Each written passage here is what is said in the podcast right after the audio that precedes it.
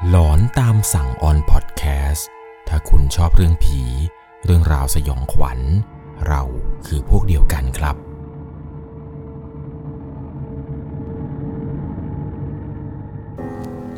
สวัสดีครับทุกๆคนครับ ขอต้อนรับเข้าสู่ หลอนตามสั่ง อยู่กับผมครับ 11LC ใครที่ติดตามแฟนเพจ Facebook 1LC หรือว่า Instagram ส่วนตัวของผมเนี่ยก็จะเห็นครับว่า ในเดือนตุลาคมเดือนนี้เนี่ย ผมแล้วก็ทีมงาน The Ghost เนี่ย พากันไปตะลุยบ้านผีสิงที่ Universal สิงคโปร์ซึ่งต้องบอกเลยครับว่างานฮาโลวีนปีนี้ครับ นั่นก็คืองานฮาโลวีน Horror Night ที่ Universal สิงคโปร์เนี่ย จัดเป็นครั้งที่ 11 แล้วนะครับ 1 ปีเนี่ยจะมี 1 ครั้ง และปีนี้ครับพิเศษสุดๆ คือขยายเวลาไปจนถึงวันที่ 4 พฤศจิกายนเลยนะครับ ช่วงฮาโลวีนช่วงเดือนนี้เนี่ยใครยังไม่รู้จะไปไหน แนะนำเลยครับ จองตั๋วเครื่องบินไปสิงคโปร์แล้วไปตะลุยบ้านผีสิงระดับโลกกัน เอาละครับเพื่อไม่ให้เสียเวลา ในค่ำคืนนี้ครับ เรื่องราวที่ผมจะเล่าให้กับทุกคนได้รับชมและรับฟังกันเนี่ย เป็นอีกหนึ่งประสบการณ์ของผู้ฟังทางบ้านที่ได้ส่งเข้ามา เขาเนี่ยอยากจะเล่าเรื่องราวเรื่องนี้ให้ผมฟังมากครับ เนื่องจากว่ามันมีอยู่ 3 เหตุการณ์ที่เกิดขึ้นในชีวิตของเขา เป็น 3 เหตุการณ์ที่เกิดเรื่องราวสุดหลอน นับตั้งแต่สมัยที่เขาเนี่ย อายุประมาณ 16-17 เลยก็ว่าได้ 3 เรื่อง 3 ช่วงอายุนี้ เป็นเหตุการณ์ที่เกิดขึ้นกับตัวผู้ฟังทางบ้านท่านนี้ ผมขออนุญาตนำเรื่องราวเรื่องนี้นะครับ มาเล่าสู่ให้กับทุกคนได้รับฟังกัน เอาไว้เป็นอุทาหรณ์เอาไว้เป็นข้อคิดเตือนใจของใครหลายๆคนก็แล้วกัน เอาละครับ ก่อนจะเข้าไปชมรับฟังกันเนี่ยผมต้องบอกทุกคนก่อนเลยว่า เรื่องราวที่ผมจะเล่าให้ฟังต่อไปนี้ เป็นประสบการณ์สุดหลอนที่เกิดขึ้นจริงมาแล้ว อยากให้ทุกคนนะครับ ใช้วิจารณญาณในการรับชมรับฟังกันให้ดีๆ โดยเรื่องราวในวันนี้ เป็นประสบการณ์ของผู้ฟังทางบ้านที่ชื่อว่าคุณเท คุณเทเนี่ยได้ส่งเรื่องราวเข้ามา บอกกับผมครับว่ามีเรื่องขนหัวลุกจะมาเล่าให้ฟัง เป็นเหตุการณ์ที่เกิดขึ้น 3 ช่วงอายุ เรื่องนี้เนี่ยครับต้องพาทุกคนย้อนกลับไปเมื่อประมาณ 10 ปีกว่าเห็นจะได้ ช่วงนั้นเนี่ยคุณเท อายุเพียงแค่ 16 ปี ตอนนั้นเนี่ยเรียนอยู่ชั้นม .4 เพิ่งจะจบม .3 มาใหม่ๆ เลยต้องย้ายเข้ามาเรียนม .4 ที่โรงเรียนแห่งหนึ่งที่ต่างอำเภอออกไป การไปเรียนในครั้งนี้เนี่ย ตัวของคุณเท่เองต้องไปพักอยู่กับคุณลุง แล้วลุงของคุณเท่ครับ ก็จะอยู่ในโรงเรียน เนื่องจากว่าลุงของคุณเท่เนี่ย แกเป็นนักการพานโรงครับ ในโรงเรียนแห่งนี้เนี่ยจะมีนักการพานโรงถึงสองคน นั่นก็คือลุงชัย แล้วก็ลุงยุทธ บ้านพักของลุงชัยกับบ้านพักของลุงยุทธเนี่ยจะติดกัน ช่วงสมัยที่คุณเท่ครับไปเรียนอยู่ที่นั่น ตัวของคุณเท่เนี่ยจะพักอยู่กับลุงชัย ลุงชัยเนี่ยก็จะมอบหมายหน้าที่ให้ตัวของเขา นั่นก็คือ หลังเลิกเรียนเวลา6โมงเย็นเป็นต้นไปของทุกๆวัน ตัวของเขาเองจะต้องทำหน้าที่โดยการไปเปิดไฟตามอาคารเรียนต่างๆ ทุกๆวัน และในคืนแรกครับ ตอนที่ไปอยู่เนี่ย เขาเองก็ขับมอเตอร์ไซค์ ไปไล่เปิดไฟตามอาคารเรียนต่างๆ ตามที่ได้รับมอบหมายมา ตอนที่ไปเนี่ยจะมีน้องชายอีกสองคน เป็นลูกของลุงชัยนี่แหละครับ ชื่อว่าน้องเต้แล้วก็น้องเติ้ลคอยนั่งซ้อนท้ายมอเตอร์ไซค์ไป ไล่เปิดไฟตามที่ลุงเนี่ยสั่งเอาไว้ ช่วง6โมงกว่าๆช่วงนี้เป็นเวลาโพเพ ตอนนั้นเนี่ยเขากำลังขี่รถมอเตอร์ไซค์ผ่านอาคารสองในขณะที่ขี่ผ่าน ห่างตาของเขาได้เหลือบไปเห็นว่ามีผู้ชายคนหนึ่ง เป็นผู้ชายใส่ชุดสีขาวๆพอสังเกตดูดีๆแล้วครับ ชายคนนี้ที่เห็นเนี่ย แกเป็นผู้ชายแก่ๆ ใส่ชุดขาว กางเกงขาว เหมือนกับคนสมัยก่อน ผมแกเนี่ยก็สีขาว แถมยาว แต่เหมือนกับว่าชายแก่คนนี้เนี่ยจะมัดรวบไปด้านหลัง ชายคนนี้ครับ ยืนหลังค่อม แล้วก็มือหนึ่งเนี่ยจับไม้เท้า ยืนหลังค่อมอยู่แบบนั้น ในขณะที่รถของเขาเนี่ยขี่ผ่าน ชายคนนี้เนี่ยก็ยิ้มหันตามไปด้วย ตอนแรกเนี่ยคิดว่าเป็นใครสักคนในโรงเรียนหรือเปล่า อาจจะเป็นคุณครูหรือเป็นญาติของใครทำไมถึงมายืนอยู่ในโรงเรียนเวลานี้ ตอนนั้นครับตัวของคุณเท่ก็เลยตัดสินใจค่อยๆเบรกรถมอเตอร์ไซค์กำลังจะหันไปถามครับว่านั่นใครกันทำไมถึงมายืนอยู่ในเวลานี้ในโรงเรียนได้ ในจังหวะที่เขาเนี่ยพอเบรกรถปุ๊บหันไปกำลังจะตะโกนขึ้นมา ปรากฏว่าพออ้าปากเนี่ยยังไม่ทันได้เปล่งเสียงออกมาเต็มที่ ตัวเขาเองก็ต้องตกใจเมื่อได้เห็นว่าชายคนนั้นเนี่ยชายแก่คนนั้นตั้งแต่ช่วงหัวเข่าลงมา ไม่มีเท้า ชายแก่คนนี้มีเพียงแค่ส่วนบน หัว ไหล่ลำตัว ขาอ่อน แต่ตั้งแต่หัวเข่าลงไปเนี่ย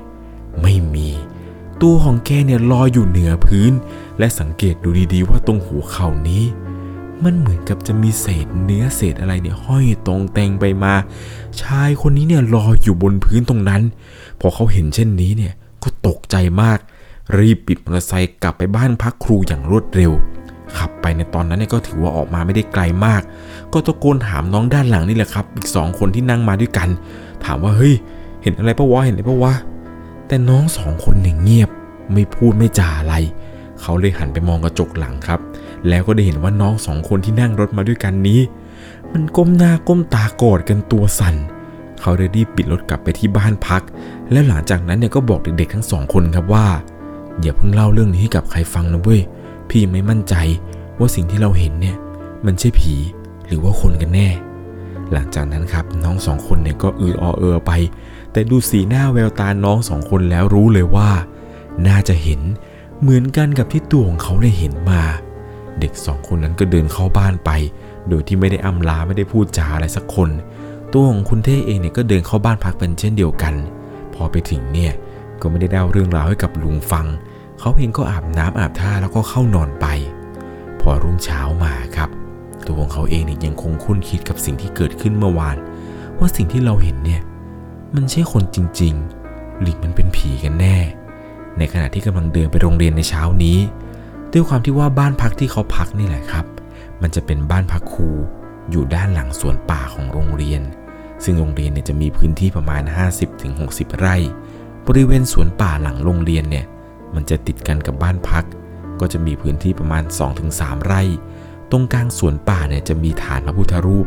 ปางสมาธิขนาดใหญ่เนี่ยตั้งอยู่ เวลาจะไปเดินไปเรียนเนี่ยก็ต้องเดินผ่านทะลุสวนป่านี้ ไปยังอาคารเรียน ซึ่งตัวของคุณเท่เองเนี่ยก็จะเดินไปแบบนี้ในทุกๆวัน หลังจากที่เดินผ่านสวนป่าไปจนถึงอาคารเรียน เขาก็ต้องเดินต่ออาคารเรียนไปเรื่อยๆเรื่อยๆ จนมาถึงหน้าเสาธง ตรงนั้นเนี่ยจะมีศาลพระภูมิตั้งอยู่ซ้ายมือ เป็นศาลขนาดใหญ่ เขาก็เลยยกมือไหว้แล้วก็เดินไปเข้าแถว หลังจากเสร็จกิจกรรมหน้าเสาธงอะไรเรียบร้อยแล้ว เขาจึงเดินไปถามลุงยุทธว่า ลุงยุทธครับศาลนี้เนี่ยมันคือศาลอะไรกัน ลุงยุทธแกก็บอกประมาณว่าศาลนี้เนี่ยเขาเรียกว่าศาลพ่อใหญ่ คนแถวนี้เขาจะเรียกว่าศาลเจ้าที่ทำไมเหรอมีอะไร หลังจากนั้นครับตัวของคุณเท่เองเนี่ยก็เล่าเรื่องราวเมื่อวานที่เจอให้กับลุงยุทธได้ฟัง พอลุงยุทธได้ฟังครับ ว่าคุณเท่เนี่ยไปเจออะไรมาเมื่อวาน แกก็ยิ้มและแกก็พูดเบาๆว่า เออ ดีแล้วที่เจอ ลุงอยู่มา 40 กว่าปียังไม่เคยเจอเลยพ่อใหญ่แกคงอยากให้รู้ว่าเด็กทางไหนมาทำอะไรมืดๆค่ำๆมั้ง แกคงอยากจะมาดูแลปกปักรักษาเองมั้งเนี่ย แกเลยมาปรากฏตัวให้เองเห็น ตอนนั้นครับ เขาเองเนี่ยก็ขนลุกสู้ไปทั้งตัว หลังจากนั้นเนี่ยก็ได้ฟังเรื่องราวต่างๆ ที่ลุงยุทธเล่าให้ฟังครับว่า โรงเรียนเราเนี่ยเมื่อก่อนเคยเป็นอะไรยังไงทำไมเขาถึงต้องมาสร้างศาลพ่อใหญ่เอาไว้ เพื่อที่จะได้ปกปักรักษาเด็กๆทุกคน แต่ตัวของเขาเนี่ยบอกตามตรงว่าทำไมสิ่งที่เขาเจอเมื่อวานเนี่ยทำไมมันไม่เหมือนกับในสิ่งที่ใคร ๆ หลายคนบอกว่า เป็นศาลเจ้าที่ต้องแต่งตัวดีๆ มีชดงชดาอะไรนู่นนั่นอะไรยังไง แต่คนแก่ๆที่เขาเห็นเมื่อวานเนี่ยสภาพตั้งแต่หัวเข่าลงไปเนี่ยมันเป็นเนื้อห้อยลุ่งลิ่ง มีเลือดซึมๆดูดูแล้วเนี่ยไม่น่าจะใช่เจ้าที่อย่างแน่นอน เขาเองเนี่ยก็ถามลุงยุทธต่อครับว่า แล้วจะมั่นใจได้ไงกับสิ่งที่ผมเห็น ว่านี่คือพ่อใหญ่จริงๆ เพราะภาพที่ผมเห็นเนี่ย มันไม่ใช่เลยนะครับ ลุงยุทธลุงยุทธเนี่ยแกก็บอกว่า ลุงว่าน่าจะใช่นะ ถ้าเองที่เองเล่ามาเนี่ยเป็นคนแก่ๆแบบว่าใส่ชุดสีขาวผมยาวๆใช่ไหมล่ะเขาก็บอกว่าใช่ แต่ว่ามันน่ากลัวมากเลยนะครับลุงยุทธสิ่งที่ผมเห็นเนี่ย มันไม่เหมือนกับในหนังเหมือนในละครเลย ที่ว่าถ้าเป็นพวกสารเจ้าที่จะต้องตัวขาวๆมีออร่าอะไรไม่ใช่หรอ ลุงแกก็บอกว่า ก็ไม่แน่นะ บางทีแล้วเนี่ย พวกผีเจ้าที่เจ้าทาง เขาอาจจะมาลักษณะอย่างนั้นจริง ๆ ก็ได้ ใครจะไปรู้ ตอนนั้นเองครับตัวของเขาเนี่ยพอได้ฟังสิ่งที่ลุงยุทธเล่าปุ๊บเนี่ยเขาก็คิดว่าสงสัย สิ่งที่เขาเจอเมื่อวานเนี่ยมันน่าจะใช่พ่อใหญ่จริงๆละมั้ง จนกระทั่งครับ ในเย็นวันนี้ ตัวของเขาเองเนี่ยจะต้องขับรถมอเตอร์ไซค์ไปปิดไฟเช่นเดิม แต่ในครั้งนี้ครับน้องสองคนเนี่ยไม่ได้มาด้วย เพราะว่าเด็กสองคนนั้นเนี่ยเหมือนจะกลัวทำให้ตัวของเขาเองต้องขี่รถมอเตอร์ไซค์ครับ ช่วงเวลาประมาณ6กโมงกว่าขี่ออกมาจากบ้านพักครูคนเดียว แล้วก็ค่อยๆ ไล่เปิดไฟอาคารไปเรื่อยๆเรื่อยๆเรื่อยๆ เปิดไปจนถึงอาคารสองในตำแหน่งที่เจอคนแก่เมื่อวานนี้ แต่ครั้งนี้เนี่ยมันแปลกกว่าเมื่อวานเราะในขณะที่เขาเนี่ยขี่มาจนถึงอาคารสองเขาเนี่ยตั้งใจเลยว่า อยากจะเห็นอยากจะดูจริง ๆว่า คนแก่เมื่อวานที่เขาเห็นเนี่ยมันใช่คนที่ลุงยุทธเนี่ยเล่าให้ฟังหรือเปล่า ว่าเป็นพ่อใหญ่เป็นเจ้าที่ของโรงเรียน เพราะว่าถ้าใช่จริง ๆ เนี่ย สภาพเนี่ยมันจะต้องไม่ได้มาน่ากลัวอะไรขนาดนี้ ครั้งนี้ครับ เขาในขี่รถมา แล้วปรากฏว่าก็ได้เห็น เห็นว่าเป็นชายแก่ๆคนหนึ่งครับ ชายแก่คนนี้เนี่ยใส่เสื้อสีขาว ผมยาว ผมยาวรวบไปด้านหลังแล้วก็ผูกผมเอาไว้ แต่ครั้งนี้เนี่ยแปลกกว่าเมื่อวานตรงที่ว่า ชายแก่คนนี้ หันหน้ามาหาเขา ด้วยแววตาที่น่ากลัว คล้ายกับว่าชายแก่คนนี้เนี่ยเหมือนกับต้องการขอความช่วยเหลือ ตัวของเขาได้พอได้เห็นใบหน้าแววตาของชายคนนั้นเนี่ย แทบไม่อยากจะคิดเลยแหละครับว่านี่คือผีเจ้าที่ เพราะว่าถ้าเป็นผีเจ้าที่จริง ๆ เนี่ย คงไม่ออกมาหลอกหลอนออกมาทำให้เขาเนี่ยรู้สึกกลัวขนาดนั้น เขาเลยตัดสินใจบิดผ่านอาคารสองไปอย่างเร็ว ในขณะที่ตั้งสติแล้วก็บิดไปนี้ เขาในหันไปมองกระจกด้านหลัง ก็ได้เห็นว่าชายแก่คนที่อยู่ตรงหน้าอาคารสองเนี่ย เขาค่อยๆใช้มือแล้วก็ไม้เท้าเนี่ย ตะกุยตามรถมาเรื่อยๆเรื่อยๆ จนตัวของเขาเนี่ยรู้สึกว่ามันไม่ใช่แล้วมันไม่ใช่แล้ว ถ้าเป็นผีเจ้าที่จริงเนี่ย ต้องไม่มาไล่เขาต้องไม่มาทำอะไรแบบนี้สิเขาก็บิดไปด้วยความกลัว ตอนนั้นเนี่ยก็นึกถึงสิ่งที่ลุงยุทธนี่แหละครับเล่าให้ฟังว่า โรงเรียนเรามีศาลพ่อใหญ่ เขาเนี่ยก็นึกอธิษฐานครับว่า ถ้าพ่อใหญ่มีจริง ปกปักรักษาคุ้มครองลูกหน่อย ลูกไม่รู้ว่าเกิดอะไรขึ้น มีดวงวิญญาณกำลังตามลูกมา ด้วยความที่เป็นเด็กนี่แหละครับ เลยไม่รู้ว่าต้องพูดประมาณไหน ตัวของเขาเองเนี่ยก็พูดออกไปประมาณอย่างนี้ เพียงแค่แป๊บเดียวนั่นแหละครับ ภาพที่เขาเห็นตอนนี้เนี่ยคือเป็นภาพที่สะท้อนจากกระจกหลัง เขาเห็นเป็นชายร่างใหญ่ ๆ ครับ ใส่ชุดขาวกางเกงขาว ตัวเนี่ยสว่างมาก ยืนขวางทางไม่ให้ชายแก่ๆคนที่กำลังคานตามเข้ามาเนี่ยมาจนถึงรถเขาได้ครับ แล้วหลังจากนั้นเนี่ยรถของคุณเทพก็ค่อยๆบิดไปข้างหน้าเรื่อยๆเรื่อยๆเขาก็พยายามมองกระจกหลังเป็นระยะระยะ ก็ได้เห็นครับว่าชายคนที่มายืนขวางเอาไว้นี่แหละครับ ก็ค่อยๆ หายหายไปเรื่อยๆเรื่อยๆ แล้วชายคนที่วิ่งตามผู้ที่คนแก่ๆเนี่ยก็หายไปเช่นเดียวกัน เขาเนี่ยเลยรีบบิดรถกลับไปถึงบ้าน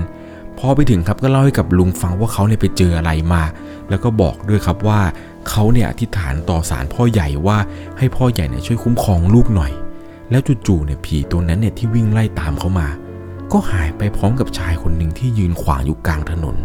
เรื่องนี้เนี่ยเล่าไปตัวเขาเองเนี่ยก็ขนลุกไป แทบไม่อยากจะเชื่อเลยนะครับว่าเหตุการณ์เมื่อสักครู่ที่เกิดขึ้นเนี่ย มันจะเป็นเหตุการณ์ที่เกิดขึ้นกับตัวของเขา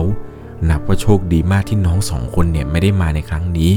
แล้วพออยู่ไปนานเข้านานเข้าครับ มันก็ยิ่งทำให้ตัวของคุณเท่เองเนี่ย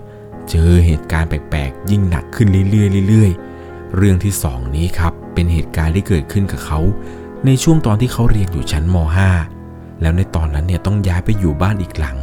ต้องย้ายไปอยู่กับลุงยุทธแต่ด้วยความที่ว่าบ้านก็ติดกันนี่แหละครับ สาเหตุที่ย้ายไปเนี่ยเพราะว่าแกแก่แล้ว แล้วแกก็มีโรคประจำตัว ไม่มีคนมาอยู่เป็นเพื่อนแก ตัวของเขาเองนี่แหละครับ ต้องไปอยู่เป็นเพื่อนแกในตอนนั้นพอเข้าเรียนอยู่ชั้นม .5 เนี่ยก็จะมีอีกหนึ่งกิจวัตรครับ ที่เขาเนี่ยมักจะทำหลังเลิกเรียน นอกจากการไปเปิดไฟตามอาคารแล้วเนี่ยตัวของเขาเองเวลาหลังจากเลิกเรียนมาแล้วครับ ก็จะกลับบ้านเพื่อไปเอาโน้ตบุ๊กมาเล่นอยู่ตรงหน้าอาคารเรียนเป็นประจำทุกๆวันหลังเลิกเรียน ด้วยความที่ว่าพอไล่เปิดไฟตามอาคารอะไรเสร็จปุ๊บเนี่ยเขาก็จะเอาโน้ตบุ๊กเครื่องนี้นี่แหละครับมานั่งเล่น Wi-Fi ของโรงเรียนอยู่เป็นประจำนั่งดูหนังเล่นเกมทำนู่นทำนี่อะไรไปจนถึงเวลาประมาณ เที่ยงคืนกว่าๆเกือบจะทุกๆวันจำได้ว่ามีอยู่วันหนึ่งนี่แหละครับ ที่เขาเองเนี่ยกำลังนั่งดูหนังเรื่องหนึ่งอยู่ ซึ่งมันก็เป็นการดูหนังที่เพลิดเพลินมาก สักพักหนึ่งนี่แหละครับ เขารู้สึกเหมือนกับว่า มันมีอะไรแวบๆเนี่ยสีขาวลอยผ่านไปผ่านมา แต่มันเห็นเพียงแค่หางตา เขาเนี่ยคิดว่าสงสัยตัวเองเนี่ยตาฝาด ก็พยายามนั่งดูหนังด้วยโน้ตบุ๊กของตัวเองไปต่อ แล้วก็คิดว่าเดี๋ยวอีกสักหน่อยหนึ่งก็คงจะกลับแล้วแหละ ก็ดูหนังเพลินมากครับ ในตอนนั้นจนลืมเวลาไปเลยว่าตอนนี้เนี่ยควรจะกลับบ้านได้แล้ว หนังที่ดูเนี่ยคือมันสนุกมาก จนมันกินเวลาผ่านล่วงเลยไปนานพอสมควร ในขณะที่กำลังนั่งดูหนังอยู่นี้ ก็มีความรู้สึกว่า มันเหมือนกับมีคนมายืนอยู่ข้างหลังเขา รู้สึกเย็นๆขนลุกสู้ ใจเนี่ยเต้นแรงมาก มันอึดอัดอึดอัดเหมือนกับจะเป็นลม เขาเลยค่อย ๆ สังเกตจากเงาสะท้อน ในจอของโน้ตบุ๊ก ปรากฏว่าในจอของโน้ตบุ๊ก อถึงในฉากที่หน้าจอเนี่ยมันมืด เขาเนี่ยได้สังเกตเห็นว่ามันมีผู้ชายคนหนึ่งเป็นชายแก่ๆยืนอยู่ด้านหลังของเขา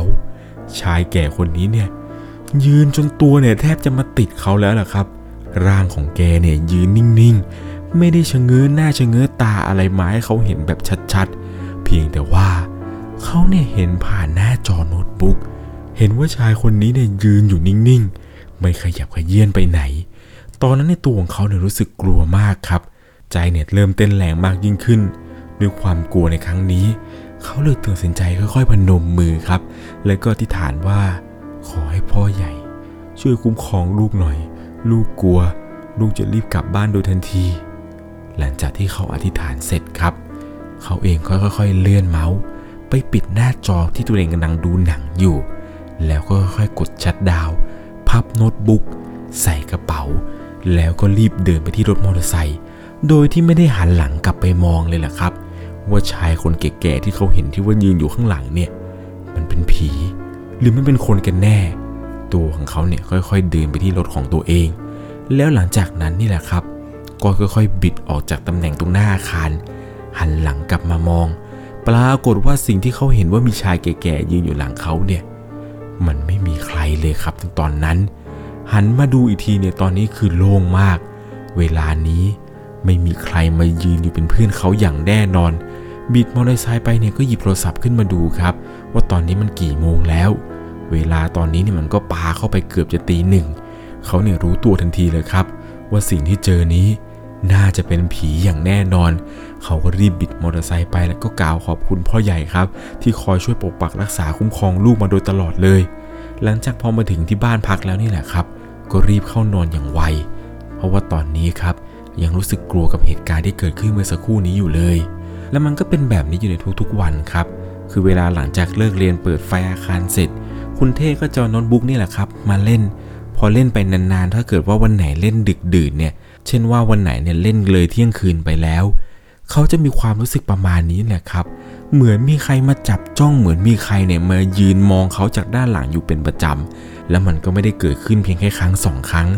มันเป็นบ่อยครับ แทบจะทุกครั้งเลยเวลาเขาเนี่ยมานั่งเล่นจนมืดค่ำจนดึกดื่นอะไรแบบนี้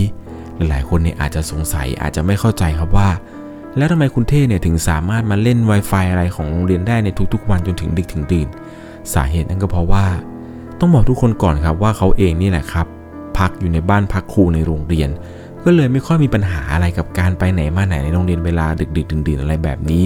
จะเล่นจนมืดจนค่ำจนดึกจนดื่นอะไรก็ได้ครับ เพราะเนื่องจากว่าพอดึกแล้วเนี่ยมันก็จะไม่มีใครมาอยู่ในโรงเรียนแล้วครับ นอกจากตัวของเขาเอง แล้วก็พวกลุงลุงพานลงครับ ที่อยู่บ้านพักครูหลังโรงเรียนครูเนี่ยก็มีบ้างครับ แต่เขาก็ไม่ได้มายุ่งวุ่นวายอะไร หลังจากที่เด็กนักเรียนเลิกเรียนอะไรเสร็จเนี่ยเขาก็จะปิดรั้วหน้าโรงเรียนเอาไว้ คนผ่านไปผ่านมาเนี่ยส่วนใหญ่เขาก็ไม่เข้ามากัน ทำให้ตัวของคุณเท่เองนี่แหละครับ ก็จะสามารถเดินไปไหนมาไหนก็ได้ในโรงเรียนนี้ นี่ก็เป็นเหตุการณ์ที่สองครับ ที่เขาเองเนี่ยเจอตอนที่อยู่ที่โรงเรียนแห่งนี้ เหตุการณ์แรกเนี่ยก็คือที่เขาไล่เปิดไฟอาคารกับน้องๆ และเขาเนี่ยเจอใครบางคนเนี่ยครับเป็นชายแก่ๆวิ่งไล่ เหตุการณ์ที่ 2 คือเขาเนี่ยนั่งเล่นโน้ตบุ๊กอยู่หน้าอาคาร และเขาเองก็เจอว่ามีเงาของชายคนหนึ่งเนี่ยมันสะท้อนจากโน้ตบุ๊กยืนอยู่หลังเขาแต่สองเหตุการณ์ที่เกิดขึ้นนี้ ผมบอกเลยครับว่ามันไม่น่ากลัวเท่ากับเหตุการณ์ที่ 3 ที่เขาเนี่ยได้ไปพบเจอมา เหตุการณ์ที่ 3 นี่แหละครับ เป็นเหตุการณ์ที่เกิดขึ้นที่น่ากลัวไม่แพ้กับ 2 เหตุการณ์นี้เลย ผมเนี่ยจัดให้ว่าเป็นอีกหนึ่งเหตุการณ์ที่น่ากลัวกว่า 2 เหตุการณ์นั้น เพราะมีอยู่วันหนึ่งครับ เป็นวันศุกร์ลุงของเขาเนี่ยแกจะกลับไปบ้านที่อยู่อีกที่หนึ่งทุกๆวันศุกร์ครับ ตัวของคุณเท่เองเนี่ยจะต้องอยู่คนเดียว แล้วต้องคอยดูแลความเรียบร้อยต่างๆ ในโรงเรียน ทำแทนคุณลุงนั่นแหละครับเรียกง่าย ๆ คือแบบนี้ มันจะเป็นแบบนี้เกิดจะทุกอาทิตย์ครับ แล้ววันนั้นที่เกิดขึ้นเนี่ยมันเป็นวันศุกร์ที่ 13 ช่วงนั้นเนี่ยเป็นหนังผีเรื่องทองสุก13กำลังเป็นกระแสมากๆ ตอนหัวค่ำครับ เขาเนี่ยกำลังทำกับข้าวกินอยู่คนเดียว แล้วก็เปิดทีวีทิ้งเอาไว้ ตอนทำกับข้าวเนี่ยก็ได้ยินเสียงมันเป็นเสียงแว่วมาเบาๆเหมือนมีคนเรียกชื่อเขาเขาเนี่ยพยายามตั้งใจฟังดูดีๆ แต่พอตั้งใจฟังนี่แหละครับ เสียงที่ได้ยินว่ามีคนเรียกชื่อเขาว่าเท่ เท่เนี่ยมันก็หายเงียบไม่ได้ยินเสียงนั้น แต่พออีกสักพักหนึ่งเนี่ยก็ได้ยินเสียงเรียกขึ้นมาอีก เขาเนี่ยจึงเดินไปลดเสียงทีวี แล้วลองนั่งแอบฟังอยู่ข้างประตูบ้านพัก แต่ฟังไปฟังมา ก็ไม่ได้ยินเสียงใครเรียกอะไรทั้งนั้น คิดในใจว่าตัวเองคงจะหูแว่วไปละมั้งพอช่วงที่เล่งเสียงทีวีเพิ่มขึ้น ก็ได้ยินเสียงคนเรียกแบบเต็มๆสองหูเลยครับ เสียงในดังว่าเท่เท่เท่แต่ตอนนั้นที่ได้ยินเนี่ยเขาไม่ได้ขานรับอะไรออกไป แต่ตัดสินใจไปเปิดประตูหน้าบ้านดู ว่าเป็นใครมาเรียกหรือเปล่า แต่พอเปิดออกไปเนี่ยก็ไม่ได้เจอใครหรอกครับ ในจังหวะที่เขาในกำลังจะหันหลังปิดประตูกลับเข้ามาในบ้าน ปรากฏว่าก็ได้ยินเสียงเป็นเสียงเรียกอีกครั้งหนึ่งครับ ครั้งนี้เนี่ยเสียงที่ได้ยิน มันชัดกว่าทุกๆ ครั้ง เสียงรอบนี้ที่ได้ยินนั้น มันเป็นเสียงเรียกของผู้หญิงคนหนึ่ง เสียงเรียกเบาๆ เสียงแหบๆ ยันยานดังขึ้นว่าเท เท เท ตอนนั้นด้วยความโมโหครับ เขาเนี่ยก็พูดขึ้นมาว่า จะเรียกทำอะไรนักหนา จังหวะนั้นเนี่ยคิดขึ้นมาได้ว่า คุณตาเนี่ยเคยสอนไว้ว่าถ้าอยู่ต่างถิ่นต่างที่ เวลาได้ยินเสียงเรียกอะไรอย่าขานรับหรือทักท้วงโดยเด็ดขาด ให้ดูให้ชัดก่อนว่าเป็นคนจริงไหม เขาเนี่ยจึงไม่ได้พูดต่อแต่อย่างใด แต่หลังจากที่ด่าออกไปว่าเรียกทำอะไรนักหนาเนี่ย ปรากฏว่าหมาครับมันเริ่มหอน มันค่อยๆ หอนไล่มาเรื่อยๆเรื่อยๆจากหน้าโรงเรียน หอนรับกันมาเป็นทอดๆ จนกระทั่งเสียงล่าสุดนี่แหละครับ มันมาดังอยู่ตรงบริเวณหน้าบ้าน เป็นหมาที่เลี้ยงเอาไว้ จู่ๆมันทั้งเห่าแล้วก็ทั้งหอนแบบจริงจัง เขาได้ตัดสินใจครับรีบปิดประตูเข้ามา แล้วมุ่งหน้าเดินไปทำกับข้าวต่อ ตอนที่ทำกับข้าวอยู่นี้เนี่ยใจคอเริ่มรู้สึกไม่ดีพอหลังจากที่ทำกับข้าวเสร็จนี่แหละครับ ก็นั่งกินข้าวอะไรไปดูทีวีกันไปจนจบ หลังจากจบแล้วเนี่ยก็ไปล้างถ้วยล้างชาม อาบน้ำอาบท่าเตรียมตัวที่จะเข้านอน ในช่วงจังหวะที่ปิดไฟนอนนี่แหละครับ เป็นช่วงที่เขาเนี่ยคิดว่า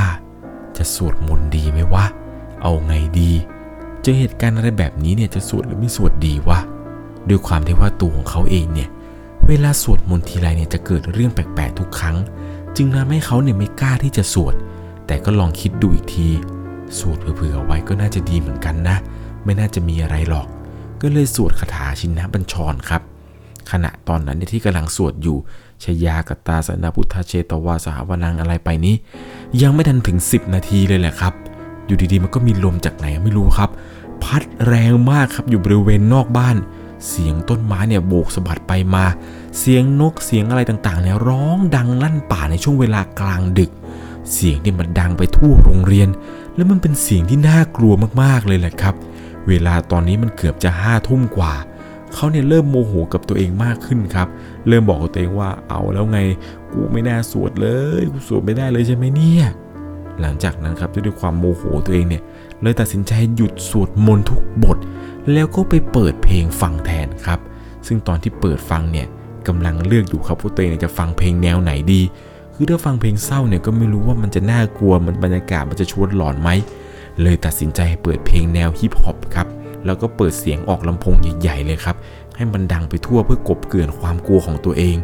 เพลงแนวนี้เนี่ยมันจะมีเบสแรงมันจะเบสหนักหน่อย เขาเนี่ยก็ค่อยๆ เปิดเสียงดังไปเรื่อยๆเรื่อยๆครับไต่ลำดับไปเรื่อยๆเพื่อกบเกลื่อนความกลัวของตัวเองไปด้วย แต่ในจังหวะที่เพลงมันจบนี่แหละครับ มันเป็นช่วงต่อ ระหว่างเพลงหนึ่งมันจะไปอีกเพลงหนึ่งมันจะมีช่วงหนึ่งที่มันเงียบนี่แหละครับไอ้ช่วงเงียบที่ว่ารอเป็นเพลงถัดไป จังหวะนั้นครับ เขาได้ยินเสียงเป็นคนเนี่ยโยนก้อนหินใส่หลังคาบ้านพัก ดังตุ๊บตุ๊บตุ๊บตุ๊บตุ๊บตุ๊บตอนนั้นเนี่ยเขาตกใจมากครับ เพราะว่าเสียงที่ได้ยินเนี่ยมันเป็นเหมือนกับเสียงกรวดก้อนเล็ก ๆ หลาย ๆ ก้อนพอหลังจากที่เขาได้ยินเสียงอะไรบางอย่างเนี่ยปาใส่บนหลังคาบ้านปุ๊บเนี่ย เพลงถัดมาครับมันก็เริ่มดังขึ้นทำให้เขาเนี่ยไม่ค่อยได้ตั้งใจฟังเสียงนั้นเท่าไหร่ว่า ระหว่างที่เพลงเปิดเนี่ย เสียงที่ว่ามีคนเคลี้ยงอะไรขึ้นมาบนหลังคาเนี่ย มันยังมีต่อเนื่องอยู่หรือเปล่า แต่ในขณะที่เพลงนี้ครับจบลง ช่วงรอยต่อเนี่ย มันก็มีเสียงคนปาขึ้นมาอีกครั้งหนึ่งครับทำให้ครั้งนี้เนี่ยเเขาเลยรีบตัดสินใจปิดเพลง แล้วก็เปิดผ้าม่านดูครับ ว่าใครกันที่มาปาหินใส่เขาในตอนนี้ แต่พอเปิดผ้าม่านออกไป รอบๆเนี่ยไม่มีใครเลยแหละครับที่อยู่นอกบ้าน เขาเนี่ยเริ่มรู้สึกกลัวกับสิ่งที่เกิดขึ้น ก็เลยค่อย ๆ ปิดผ้าม่านครับ แล้วก็กลับมาเปิดเพลงต่อ แต่รอบนี้เนี่ยเขาค่อย ๆ เบาเพลงลง แล้วก็นอนฟังดูครับ ว่าเสียงเนี่ยมันจะมีอีกไหม ในขณะที่กำลังนอนฟังเพลงแล้วก็ฟังเสียงนี้ไปด้วยนี้ ปรากฏว่าด้วยความง่วงครับ เขาเนี่ยก็เผลอหลับไปในค่ำคืนนั้น และในขณะที่เขาหลับ เขาฝันครับ ฝันว่ามีผู้หญิงคนหนึ่งมายืนอยู่บริเวณหน้าบ้านพัก ผู้หญิงคนนี้เนี่ยหน้าตาสวยมาก ใส่ชุดสีขาว เธอได้นำของสิ่งหนึ่งครับมายื่นให้กับเขา ตอนนั้นเองในความฝัน เขาเนี่ยบอกว่าไม่เอาไม่เอา แล้วผู้หญิงคนนี้เนี่ยก็เหมือนกับพยายามบังคับให้ตัวของเขาเนี่ยรับเอาไว้ให้ได้ เขาเนี่ยปฏิเสธไปหลายรอบมาก สักพักหนึ่งครับมันเหมือนกับภาพเนี่ยตัดมา มีพระสงฆ์องค์หนึ่งยืนอยู่ข้างๆผู้หญิงคนนั้น แล้วก็พูดว่า รับไว้เถอะไม่เป็นไรหรอก แต่ในความฝันตอนนั้นเนี่ยแม้กระทั่งว่ามีพระเนี่ยมายืนบอกแล้ว เขาก็ยังคงปฏิเสธอยู่ดีครับว่าไม่เอาไม่เอาไม่รับไม่เอาไม่เอา หลังจากนั้นนะผู้หญิงคนนี้ก็ยิ้ม แล้วก็พูดขึ้นมาว่างั้นจะเอาไว้บนหลังตู้เสื้อผ้านะพอหลังจากที่จบประโยคที่ผู้หญิงคนนี้พูด ตัวเขาเองเนี่ยก็สะดุ้งตื่นขึ้นมา พบว่าสิ่งที่เกิดขึ้นเมื่อสักครู่นี้ มันเป็นความฝัน เป็นฝันที่เหมือนจริงมาก มันเหมือนจริงจนทำให้เขาเนี่ยรู้สึกว่า ผู้หญิงคนนั้นกับพระองค์ที่มายืนอยู่ข้างๆเนี่ยทำไมมันเหมือนกับเหตุการณ์ในชีวิตจริงยังไงอย่างนั้นเลย เหมือนกับสิ่งที่เจอสิ่งที่เห็นเมื่อสักครู่นี้ มันไม่ใช่ความฝัน และด้วยความที่ว่าตัวเองเนี่ยค้างคาใจมากๆ ก็คิดเล่นๆครับว่าคำพูดประโยคสุดท้ายที่ผู้หญิงคนนั้นพูดว่างั้นจะเอาไปไว้บนหลังตู้เสื้อผ้านะเนี่ยตอนนั้นเองเนี่ยก็คิดครับ ว่าถ้าเกิดมันมีอะไรไปวางอยู่บนหลังตู้จริง ๆ เนี่ยจะทำยังไง เขาเนี่ยตัดสินใจไปเปิดไฟครับ แล้วก็ยืนมองตู้นั้นอีกครั้งหนึ่ง ยืนมองแล้วก็กอดอกมองดูนี่แหละครับ ว่าข้างบนหลังตู้เนี่ย ถ้ามันมีจริงๆนะ บอกได้คำเดียวเลยว่า สยองอย่างแน่นอน ตอนนี้ครับตัวของเขาเนี่ยคล้ายๆกับว่ากำลังทะเลาะกับตัวเองอยู่ ว่าจะปีนขึ้นไปดูดีไหม หรือว่าจะปล่อยผ่านไปคิดว่ามันคือความฝัน ก็ยืนกอดอกมองอยู่นาน ตัดสินใจไปเก้าอี้นี่แหละครับ ลากมาวางอยู่ตรงบริเวณหน้าตู้ แล้วก็ตัดสินใจปีนขึ้นไปยืนบนเก้าอี้ ตอนนั้นเองครับพอยืนบนเก้าอี้เสร็จปุ๊บเนี่ยเขาเองเนี่ยมองไม่เห็นครับว่าหลังตู้เนี่ยมันมีอะไร เพราะเนื่องจากว่าตู้เนี่ยมันค่อนข้างสูง เลยเอามือนี่แหละครับ เอื้อมเข้าไปแล้วก็คว้านหาดูครับ คว้านไปคว้านมา จนกระทั่งเขาไปเจอกับพวกเศษฝุ่น เศษใบไม้เศษขยะอะไรเนี่ยเต็มไปหมดเลย เขาก็กวาดกวาดกวาดรวมกันได้เป็นกองหนึ่งครับ หลังจากนั้นเนี่ยก็ลงจากเก้าอี้เดินไปในครัว ไปเอาถุงดำมาครับ เพื่อที่จะเก็บเศษพวกนี้เนี่ยออกไป พอเดินกลับมาเนี่ยก็ปีนเก้าอี้ขึ้นไป แล้วก็ค่อยๆ กวาดพวกขยะพวกนี้นะครับ พวกเศษใบไม้เศษฝุ่นอะไรเนี่ยลงไปในถุง เขาเลยคิดแน่ใจว่ามันต้องมีอีกอย่างแน่นอนเลยเพราะว่าขนาดมือเขาเอื้อมไปเนี่ย เอื้อมไปซ้ายไปขวาก็เจอ เขาเลยไปเอาพวกไม้กวาดนี่แหละครับ มากวาดอีกรอบหนึ่งกวาดไปเรื่อยๆครับบนหลังตู้เนี่ยกวาดไปกวาดมา ก็ดันไปเจอกับไข่ไก่ใบหนึ่งครับ และในขณะที่กวาดมาเรื่อยๆเนี่ยก็มีเหรียญพระเก่าๆครับ เป็นเหรียญพระสีทองเก่าๆเนี่ยวางอยู่ ก็ได้หยิบขึ้นมาดู ก็ได้เห็นว่าพระองค์นี้ครับสลักเอาไว้ว่าเป็นหลวงปู่เงิน เป็นทรงสามเหลี่ยม แต่ตรงเหลี่ยมเนี่ยมันจะไม่แหลมครับ มันจะทู่ๆหน่อยเขาเองเนี่ยพอเจอพระกับไข่ไก่ตอนนั้นเนี่ยบอกตามตรงว่าตกใจเหมือนกัน ว่าทำไมของสิ่งนี้เนี่ยมันถึงมาอยู่บริเวณหลังตู้ได้ ในขณะที่เขาเนี่ยกำลังเก็บกวาดอะไรอยู่นี้ครับ ลุงแกเนี่ยก็เข้ามาพอดีครับ ก็ได้เห็นว่าตัวของเขาเนี่ยกำลังยืนทำอะไรกับถุงดำบางอย่างอยู่ตรงหน้าตู้ ลุงก็ถามว่าทำอะไรทำอะไร เขาเองก็บอกว่าลุง เนี่ยผมฝัน ฝันว่ามีคนมาบอกผมว่ามีอะไรอยู่บนหลังตู้อะเอามือคว้าดูเหมือนมีแต่เศษขยะเศษรู้เต็มไปหมดเลย ลุงแกก็บอกว่ามึงฝันว่าอะไรนะ ก็ฝันว่ามีคนเอามารู้บอกว่าเอามาให้อยู่หลังตู้หลังตู้อะลุงแกก็บอกว่าไหนไหนดูดิมีอะไร เขาเองเนี่ยก็เปิดถุงดำให้กับลุงดูครับ ลุงเนี่ยก็ตกใจเลยครับว่าทำไมมันมีเศษใบไม้เศษฝุ่นอะไรเนี่ยก็ไม่มีไข่ไก่อะไรอยู่ในถุงนี้เต็มไปหมดเลย ลุงก็บอกว่าหลบหลบดิหลบดิดูดิปรากฏว่าลุงแกครับปีนเก้าอี้ขึ้นไปดู ด้วยความที่ว่าลุงแกเนี่ยตัวสูงครับ แกก็จะสามารถมองเห็นหลังตู้ได้พอในจังหวะที่แกปีนขึ้นไปนั่นแหละครับ แกร้องตกใจเสียงหลงเลยครับ เสียงนี่ดังเฮ้ย ตอนนั้นเขาก็ถามเขาว่าลุงเห็นอะไรลุง ลุงแกก็บอกเอาไม้กวาดมาดิไม้กวาดมาดิเขาก็ส่งไม้กวาดให้ครับ ลุงก็เอาไม้กวาดเนี่ยเขี่ยตรงหลังตู้ออกมาเพราะแกเขี่ยออกมาครับ มันเป็นผ้าขาวๆเหมือนกับมันห่ออะไรบางอย่างเอาไว้เราเองก็บอกว่าลุงลุงแกลุงแกดิอะไรข้างในแกดิแกดิลุงก็ค่อยเปิดผ้าออกครับ ข้างในเนี่ยมีเส้นผม มีเหมือนกับอะไรสักอย่างเป็นเศษผ้าเศษอะไรก็ไม่รู้ครับ มีตะปูที่ขึ้นสนิม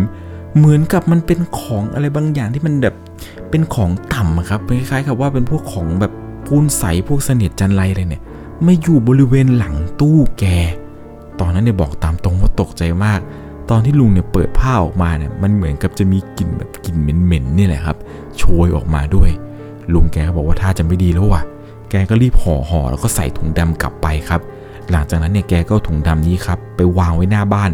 แล้วก็บอกกับตัวของคุณเท่ครับว่า เดี๋ยวพรุ่งนี้มึงไปวัดกับกูไปเอาน้ำมนต์หลวงพ่อมาปะพรมห้องกัน สรุปคือตัวของเขาเองนี่แหละครับ ก็ต้องไปวัดกับลุง เพื่อไปเอาน้ำมนต์นี่แหละครับ มาปะพรมให้ทั่วห้องเลย ลุงแกเนี่ยพูดประมาณว่า ของพวกนี้เนี่ยบอกตามตรง ลุงก็ไม่รู้เหมือนกันว่ามันมาอยังไง แต่ก็ไม่แน่ บางทีแล้วเนี่ยมันอาจจะเป็นฝีมือของลุงคนหนึ่งแกก็เล่าให้ฟังครับว่าแกเนี่ยเคยไปทะเลาะกับพานลงคนเก่า คนหน้าก่อนที่ตัวของคุณเท่เนี่ยจะมาอยู่ที่นี่ ลุงแกก็เล่าให้ฟังว่าทะเลาะกันถึงขั้นแบบด่ากันไปด่ากันมา จะเกือบจะต่อยกันหลายครั้งแล้ว แต่ด้วยความที่ว่าลุงก็อายุเยอะ ฝั่งนู้นเนี่ยก็พอมีอายุพอสมควร แต่ดูดูๆแล้ว มันเหมือนกับเป็นพวกที่ว่าเล่นสกปรกมากกว่า ลุงเชื่อเลยเลยครับ ว่าสิ่งที่เจอหลังตู้เนี่ย น่าจะเป็นของที่ลุงคนนั้นที่เคยเป็นคู่อริแกเนี่ย เอามาวางไว้อย่างแน่นอนเพราะทุกๆวันศุกร์ครับ แกเนี่ยจะไม่อยู่บ้าน แล้วกว่าแกจะกลับมาอีกทีหนึ่งเนี่ยก็คือหลายวันเลย แกก็พูดถึงประมาณว่า อย่าบอกนะว่านี่คือสาเหตุที่ทำให้แกเนี่ยไม่ค่อยสบาย แกเนี่ยรู้สึกเจ็บป่วยมาโดยตลอด แล้วแกก็มักจะฝันแปลกๆ แกมักจะฝันเห็นผู้หญิงคนหนึ่ง เป็นผู้หญิงหน้าตาดีๆ ใส่ชุดสีขาว แกบอกแกจะฝันแบบนี้แหละครับ บางเหตุการณ์เนี่ยผู้หญิงคนนี้ก็มายืนอยู่ปลายเท้าแกบ้าง บางเหตุการณ์ผู้หญิงคนนี้ก็มายืนเหยียบบนหน้าอกแกบ้าง พอแกเล่าให้ฟังว่าแกฝันเห็นผู้หญิงคนนี้เนี่ย ตัวของคุณเทพก็พูดขึ้นมาเลยครับว่าลุง ผมก็ฝันเหมือนกัน ผมฝันเห็นผู้หญิงคนนี้เนี่ย บอกว่าเนี่ยบอกผมว่าเอาของมาให้เอาของมาให้ แล้วก็มีพระเนี่ยมาบอกผมว่ารับไว้รับไว้นี่นั่นอะไรไป คุณเทก็เล่ากับคุณลุงฟังไปครับ ตัวเขาเองเนี่ยก็รู้สึกว่าสิ่งที่เจอเนี่ยมันต้องมีสาเหตุอย่างแน่นอนไม่อย่างนั้นเนี่ยเขาคงจะไม่เห็น หรือว่าฝันอะไรแปลกๆแบบนี้ นี่ก็เป็นเหตุการณ์นี่แหละครับ ที่ตัวของคุณเทเนี่ยได้ไปพบเจอมา ตอนสมัยที่เรียนอยู่ที่โรงเรียนแห่งหนึ่งครับ และเขาเองเนี่ยบอกเลยว่า เหตุการณ์ต่างๆที่เกิดขึ้นเนี่ยครับเขายังคงจดจำมาจนถึงทุกวันนี้ แม้ว่าตัวของเขาเนี่ยจะเรียนจบจากที่นั่นเนี่ยมาหลายปีแล้วก็ตาม แต่เรื่องราวต่างๆเนี่ยยังคงจดจำมาได้จนถึงทุกวันนี้เลย ผมเชื่อนะครับว่าเหตุการณ์แรกที่คุณเทพเจอที่ว่าเป็นชายแก่ๆยืนขาขาดๆเนี่ยที่ทีแรกคิดว่าเป็นแบบเป็นเจ้าที่เจ้าทางโรงเรียนเนี่ย อันนี้ผมกล้าการันตีเลยว่ามันไม่น่าจะใช่เจ้าที่อย่างแน่นอนครับ น่าจะเป็นผู้ผีหรือวิญญาณอะไรสักอย่างนี่แหละครับ ที่มาปรากฏตัวให้เขาเห็น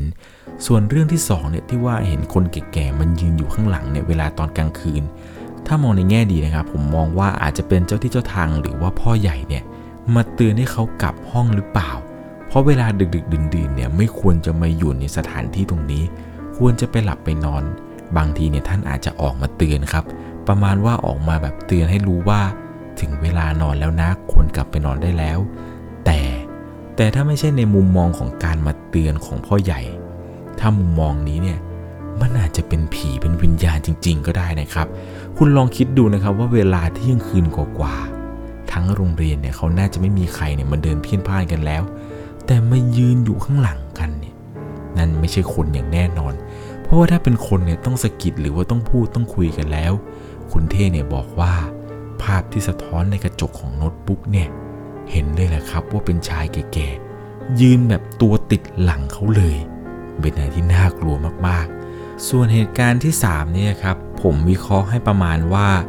สาเหตุที่เจอเรื่องราวอะไรแปลกๆ ที่รู้สึกว่าน่ากลัวน่ากลัวเนี่ยผมมองว่าเป็นเพราะคุณเท่ครับอาจจะไปสวดมนต์ไล่หรือเปล่า เรื่องของการสวดมนต์ไล่เนี่ยผม คือไม่อยากจะเป็นการชี้นำหรือเป็นการชักจูงอะไรผู้ฟังเลยครับ ถ้าใครได้เคยฟังเรื่องราวเกี่ยวกับที่ผมเนี่ยไปเจอผีที่หัวหินมานั่นก็คือตอนเสียงลากเก้าอี้ในกลางดึกเนี่ย ใน EP นั้นผมได้บอกไว้แล้วครับ ว่าผมเนี่ยเป็นคนที่แบบว่าปกติเนี่ยจะไม่ค่อยสวดมนต์ ครั้งนั้นเนี่ยผมสวดมนต์และสุดท้ายเนี่ยผมเจอเรื่องหลอนๆ ซึ่งมันอาจจะเหมือนกับที่คุณเท่เนี่ยแหละครับ เจอพอเขาสวดมนต์เสร็จปุ๊บเนี่ยมันเหมือนกับว่าเป็นการไปไล่ เป็นการไปลองของอะไรกับวิญญาณพวกผีพวกนี้หรือเปล่า มันก็เลยทำให้เขาเนี่ยอยากจะมาปรากฏตัว อยากจะมาบอกว่า เขาเนี่ยอยู่ตรงนี้ ไม่ได้ไปไหน อย่ามาไล่เขาโอ้พอพูดไปผมก็ขนลุกไปครับ นี่ถ้ากล้องจับได้เนี่ยจะเห็นเลยครับว่าเป็นเม็ดเม็ดเม็ดเลย เพราะว่าเหตุการณ์ต่างๆ นี่แหละครับ มันเป็นเหตุการณ์ที่คุณเทเนี่ยเขาไปเจอมาแล้วเขาก็พยายามที่จะถ่ายทอดให้ผมฟังครับว่า เรื่องราวอะไรต่างๆ ที่เขาไปเจอมาตอนสมัยที่อยู่ที่บ้านพักครูในโรงเรียนเนี่ย มันน่ากลัวขนาดไหน ต้องบอกเลยว่ายิ่งเป็นโรงเรียนต่างจังหวัดที่ตัวของเขาเองแล้วเนี่ยไปเจอมา ยิ่งน่ากลัวเข้าไปใหญ่เลยแหละครับ ผมเชื่อว่าถ้าเราไม่ได้เจอเหมือนเธอที่คุณเท่เขาไปเจอเนี่ย คุณจะไม่มีทางรู้เลยครับว่ามันน่ากลัว และสยองขวัญขนาดไหน เอาละครับ เรื่องราวในวันนี้ที่ผมเล่าให้ฟังนี้ ทุกคนคิดว่าน่ากลัวไหมครับ ถ้าเป็นคุณเองเจออะไรแบบนี้เนี่ย คุณจะทนอยู่ที่นี่ได้จนถึงเหตุการณ์ที่ 3 หรือไม่ ถ้าเป็นผมนะครับ เหตุการณ์แรกเนี่ยที่เจอเห็นเป็นคนแก่ๆไม่มีขาเนี่ย